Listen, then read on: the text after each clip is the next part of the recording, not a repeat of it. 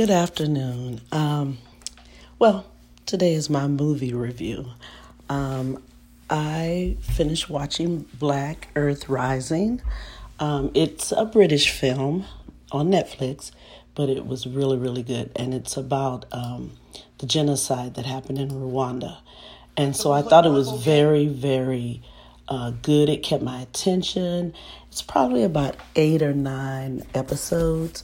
It was very, very interesting. Um, you have uh, they they were in the United Kingdom, they were in Rwanda, they were in France. There's just a lot of dialogue um, and a little a little drama, a little mystery.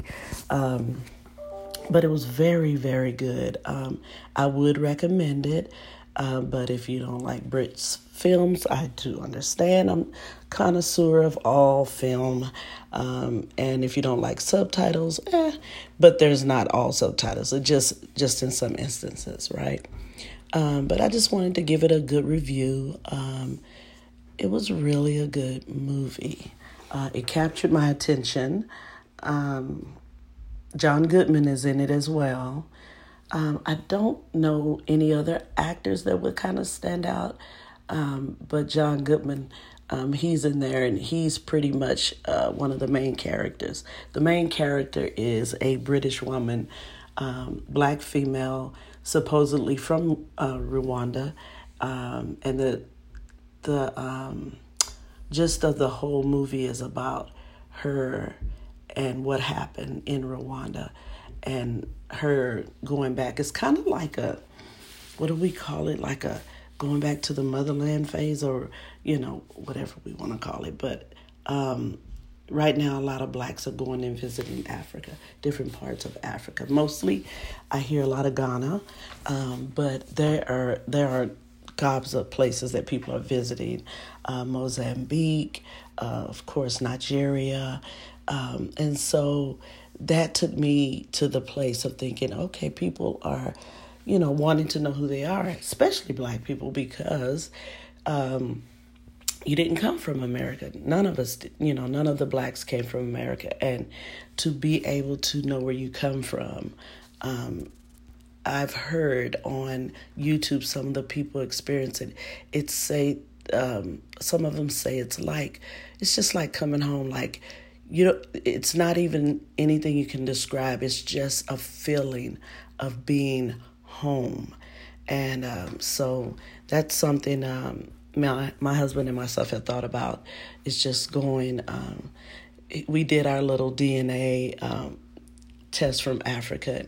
He's from um, oh god i cannot benin and uh, I can't think of the other place, but I'm I'm I'm Nigerian, and and we laugh because I say uh, you just came across the border and just kind of got me brought brought the diary over and came on and got a sister. Um, but anyway, it, we talk about it a lot, and let me tell you, I am a fan of African film. Uh, a lot of them are in Nigeria, but there are many, and I do veg out on them. Um, they're funny, but they're also really good. The storylines are pretty good, and they've actually gotten really good um, since the first time I started watching them, which was probably in 2013 when we moved up this way, and I started going to get my hair braided. Um, uh, and so when I used to get my hair braided at Nonye's braiding that's a little plug right there for Nonye. Um, they used to have this is before they had cable. They used to just have movies they'd pop in, and so we'd watch them. I mean, I didn't know mostly what they were saying, but uh, as I you know started going more and more, I was like, okay, I'm liking this. And so now that they have them on Netflix and Hulu, you can just watch them, right? And so anyway, um, if you're a movie connoisseur like myself, um, you may enjoy this movie. Um, so, just wanted to give a little, you know, five star rating. I really enjoyed it. It captured my attention. It kept my attention, and it also told me, um, by way of Hollywood, like you know, cinematography and cinema, um, a, a, good story, um, and just finding um, a person finding their way back home and I thought it was really interesting. Um, when it first comes on, she is um, she's being treated, and I think it's more for anxiety. Uh, I think she has uh, nightmares and things like that. Because of course you would if all of your family was slaughtered and you were the only one left. Um, and so she deals with all this. But I would, and I'm going to tell you this one. In the end, she doesn't have those pills anymore because she is at home. So just a little something to watch. Um, we can chat about it, you know, but see if you like it and give it a chance. All right. I just wanted to give you a little tidbit from uh, Mrs. Ruff and the Ruff Life.